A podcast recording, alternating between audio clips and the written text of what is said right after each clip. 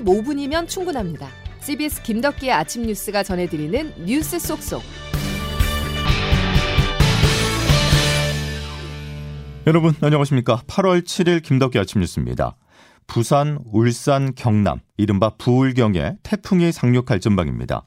현재까지 발표된 기상청의 예상대로라면 제6호 태풍 카눈이 오는 목요일쯤 부산 쪽에 상륙해 전국에 영향을 끼칠 것으로 보이는데요. 장마 수해가 완전히 복구되기도 전에 많은 비와 강한 바람이 불 것으로 보여 동해안 지역에 추가 피해가 우려됩니다. 오늘 첫 소식 태풍입니다. 이준규 기자가 보도합니다.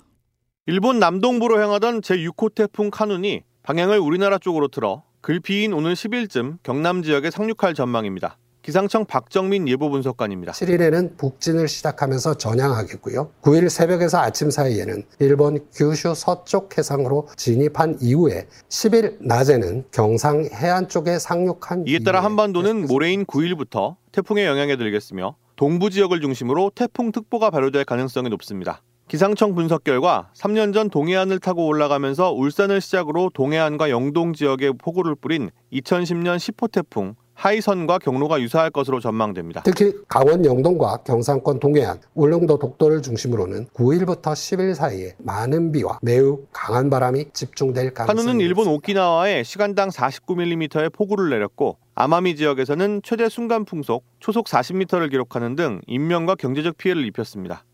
행정안전부는 31개 관계기관과의 회의를 열고 지하차도 등 취약시설과 위험 지역에 대한 사전 통제와 주민 대피, 선박과 어선의 입출항 통제, 휴가철 해안가 등에 대한 안전관리 강화를 당부했습니다. CBS 뉴스 이준규입니다. 태풍 진로는 아직 변동성이 크지만 경우에 따라서는 전국이 영향권에 놓일 수 있습니다. 기상청 연결해서 조금 더 알아보겠습니다. 이수경 기상 리포터. 네, 기상청입니다. 예, 카눈의 예상 경로가 계속 조정되고는 있지만 수요일 밤부터 영향을 미친다는 거죠. 네, 그렇습니다. 제6호 태풍 카눈의 진로가 조금 더 서쪽으로 변경되면서 수요일부터는 우리나라도 태풍의 직접적인 영향을 받을 가능성이 높아졌습니다. 현재 카눈의 위치는 일본 오키나와 해상 동북 동쪽 약 320km 해상에 위치해 있는데요. 여전히 강한 세력을 유지한 채 내일은 일본 큐슈 서쪽 해상을 지날 것으로 보입니다. 이어서 수요일 오후에는 우리나라 남해 먼 해상까지 진출한 뒤 목요일 낮에는 영남 해안에 상륙할 것 것으로 예상되는데요. 이 이후로 태풍이 우리나라를 관통할 가능성이 있어서 수요일과 목요일 사이는 강한 비바람에 의한 피해가 우려됩니다. 참고로 세계 잼버리 대회가 열리고 있는 새만금 지역에서도 이 태풍의 영향을 받을 가능성이 높아지면서 수요일 오후부터는 비가 내릴 것으로 보입니다. 예. 태풍이 폭염에는 그럼 어떤 영향을 미칠까요? 네, 태풍이 북상하면서 그 앞자락에 형성된 열기와 습기가 우리나라 폭염 기간에도 영향을 주고 있는데요. 내일까지는 내일과 모레까지는 35도 안팎의 폭염이 이어지지만 수요일과 목요일 사이 태풍으로 인한 비가 내리는 곳이 많아서 목요일과 금요일에는 일시적으로 폭염의 기세가 주춤할 것으로 보입니다. 한편 강릉과 고성을 포함한 강원 영동 지역에 현재 호우특보가 내려진 가운데 강원 영동과 제주도, 경북 동해안은 오늘과 내일 비가 내리겠는데 있는데요. 내일까지 강원 영동에는 최고 200mm 이상의 큰 비가 예상되면서 주의하셔야겠습니다. 지금까지 날씨를 전해드렸습니다. 올여름 전력 수요 오늘이 최고조에 달할 전망입니다. 에어컨이나 선풍기 없이 버티기 힘든 무더위가 이어지고 있고 휴가철이 지나면서 전력 소모가 큰 공장 가동이 다시 시작되는 영향입니다. 과연 전력 수급은 괜찮을지 김수영 기자가 취재했습니다. 산업통상자원부는 오늘과 내일 우리나라의 전력 수요가 각각 92.9기가와트로 올여름 최고 수준에 달할 전망이라고 밝혔습니다. 앞서 기상청은 태풍 카눈이 한반도로 밀어올리는 열기가 내일까지 우리나라 일대에 쌓였다가 모레부터는 차차 기온이 내려갈 것으로 전망했습니다.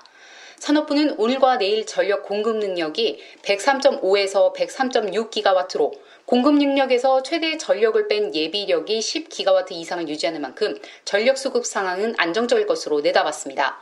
앞서 정부는 지난 6월 신한울 1호기 가동 등으로 올여름 전력 최대 공급 능력이 역대 최고 수준을 기록하며 한여름 전력 공급이 수월할 것이라고 밝혔습니다. 산업부 이창양 장관입니다. 수급 여건은 작년보다는 안정적일 걸로 전망을 하고 있습니다. 그렇지만 다만 예상보다 전력 수요가 더 많거나 일부 발전소 고장 등으로 공급 능력이 줄어들면 문제가 생길 수 있는 만큼 정부는 예비력이 일정 수준 아래로 떨어지면 적극적인 수급 관리에 나설 방침입니다. CBS 뉴스 김수영입니다. 각국 대표단이 회의를 열고 대회를 중단하지 않고 계속 진행하기로 결정하였습니다. 숲체험, 템플스테이, 역사체험, 지역특화 프로그램 등 지원 가능한 프로그램에 대해 세계 스카우트 연맹에 제안하였고 대원들이 희망하는 프로그램에 참여할 수 있도록 적극적으로 지원하겠습니다. 문재인 정부와 또 전현직 전북도에 있지 않겠나 보고 있습니다. 이렇게 행사를 위협할 수 있는가에 대한 부분도 아마 원인 규명과 철저한 사항 파악이 필요하지 않습니까? 행정안전부, 문화체육관광부, 여성가족부 장관이 공동 조직위원장을 맡고 있는데 이들은 중앙정부가 아닙니까? 행사의 잘잘못을 따지는 것은 뒤에 하더라도 늦지 않다고 생각합니다. 이탈하고 연기되고 축소되며 결국 관광으로 바뀌는 모습입니다. 반환점을 돈 세계 스카우트 잼버리가 각종 악재로 정상화에 어려움을 겪고 있습니다.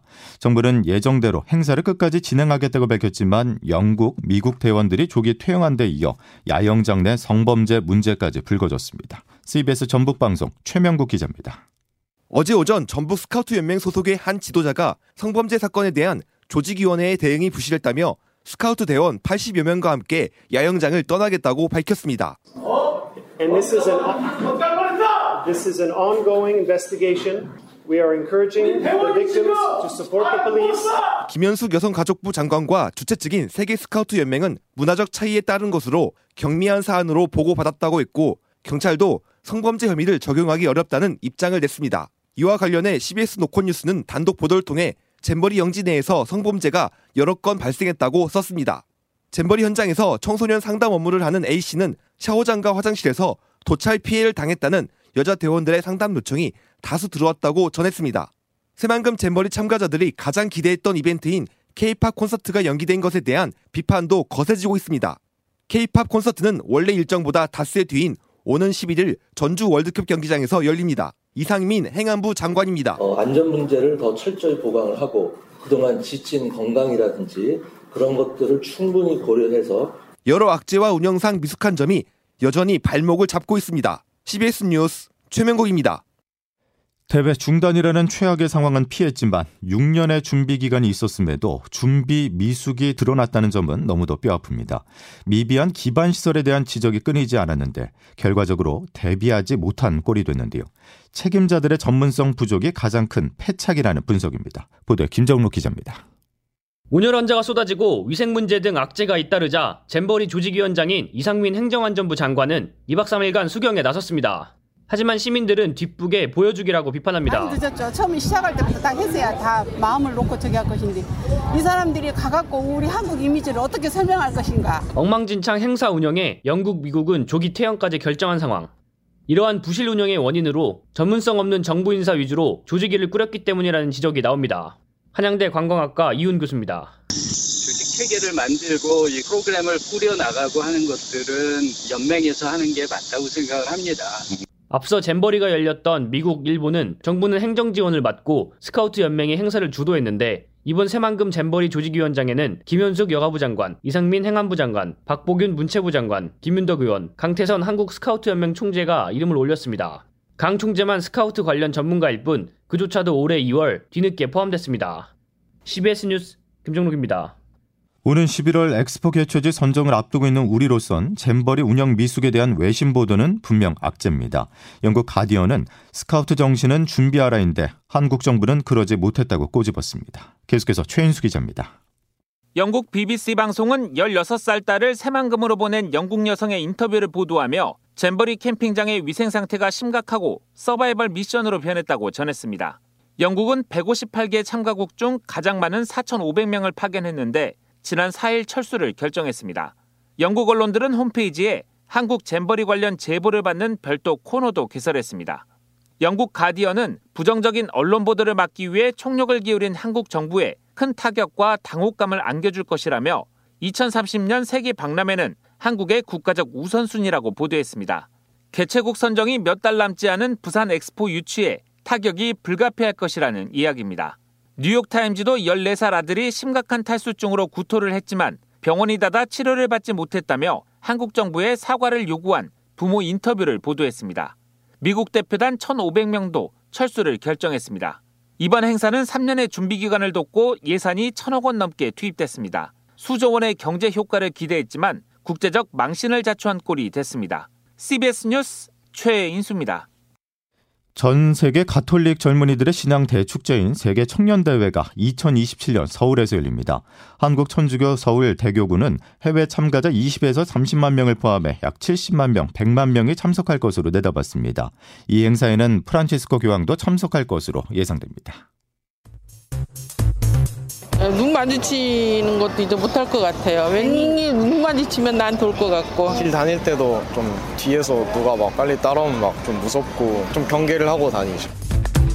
경찰은 지금 이 순간부터 특별 치안 활동을 선포합니다. 흉기 소지 의심자, 이상 행동자에 대해서는 법적 절차에 따라 검문 검색을 실시하겠습니다. 흉기 난동 범죄에 대해서는 테이저건 등 정당한 경찰 물리력 사용을 주저하지 않고 현장의 법 집행을 뒷받침하겠습니다. 마치 유행처럼 살인 예고글이 번지고 있습니다. 전국에서 글 작성자 50여 명이 무더기로 경찰에 검거됐는데요. 게시자 대부분은 장난 삼아 올렸다고 밝혔습니다. 조태임 기자의 보도입니다. 부산 서면에서 칼부림을 하겠다. 에버랜드에서 죽인다. 온라인상에 자극적인 살인 예고글들이 게시되면서 시민 불안이 커지고 있습니다. 경찰은 신림역 무차별 흉기 난동 이후 살인 예고글을 올린 54명을 붙잡았습니다.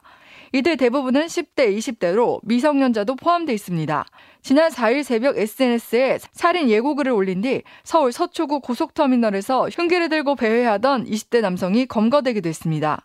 경찰은 국민 불안을 줄이기 위해 살인 예고글을 쓴 피의자들에 대해 구속 수사를 적극 검토하겠다고 밝혔습니다. 구체적인 범죄 실행 의사가 확인되는 경우에는 구속 수사를 적극 작성자 대부분은 장난삼아 올렸다고 진술했는데 검찰은 협박죄와 살인 예비 등 가능한 형사 법령을 모두 적용하겠다고 밝혔습니다.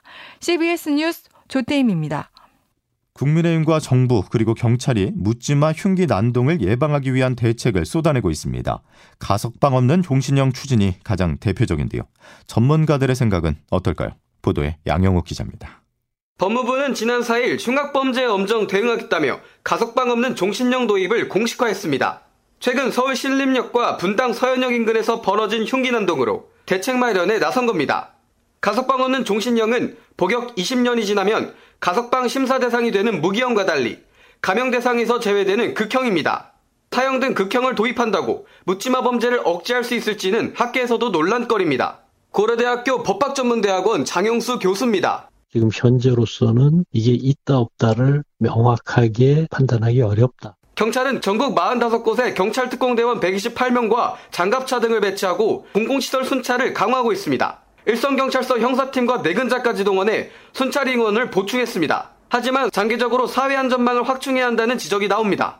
경남대학교 김도우 경찰학과 교수입니다. 굉장히 많은 어떤 일을 겪었는데도 불구하고 국가의 개입이 전혀 무방비 상태입니다. 고립으로 인한 뭐 심리적인 어떤 치료하는 기법이라든가 전문가들은 더 나아가 정신질환자 치료시설 연계, 소외계층 지원 확대 등 시민들에 대한 정부의 심리 지원 정책을 주문했습니다. CBS 뉴스 양영욱입니다.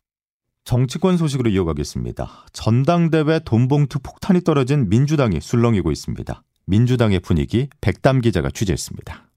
윤관석 전 더불어민주당 의원에 대한 법원의 영장실질심사 당시 검찰은 윤 의원으로부터 돈봉투를 수수한 의혹을 받는 민주당 의원 19명의 실명을 공개했습니다. 그중 일부 의원들의 실명이 언론 보도를 통해 드러나자 대다수는 사실무근이라며 강하게 부인했습니다.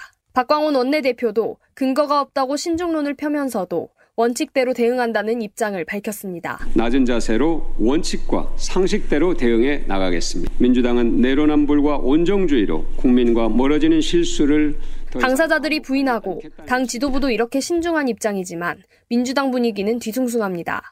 실명이 공개된 만큼 해당 의원들에 대한 추가 수사가 이어질 가능성이 높기 때문입니다. 여기다 이재명 대표에 대한 검찰 수사도 속도를 내는 모양새여서 당내에서는 사법 리스크 위기감이 또다시 번지고 있습니다. CBS 뉴스 백담입니다. 김덕기 아침 뉴스 여러분 함께하고 계십니다.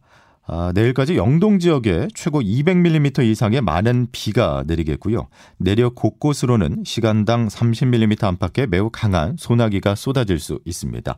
따라서 폭염과 함께 비에 대한 대비 철저히 하셔야 되겠습니다. 자, 월요일 김덕기 아침 뉴스는 여기까지입니다. 내일 다시 뵙죠. 고맙습니다.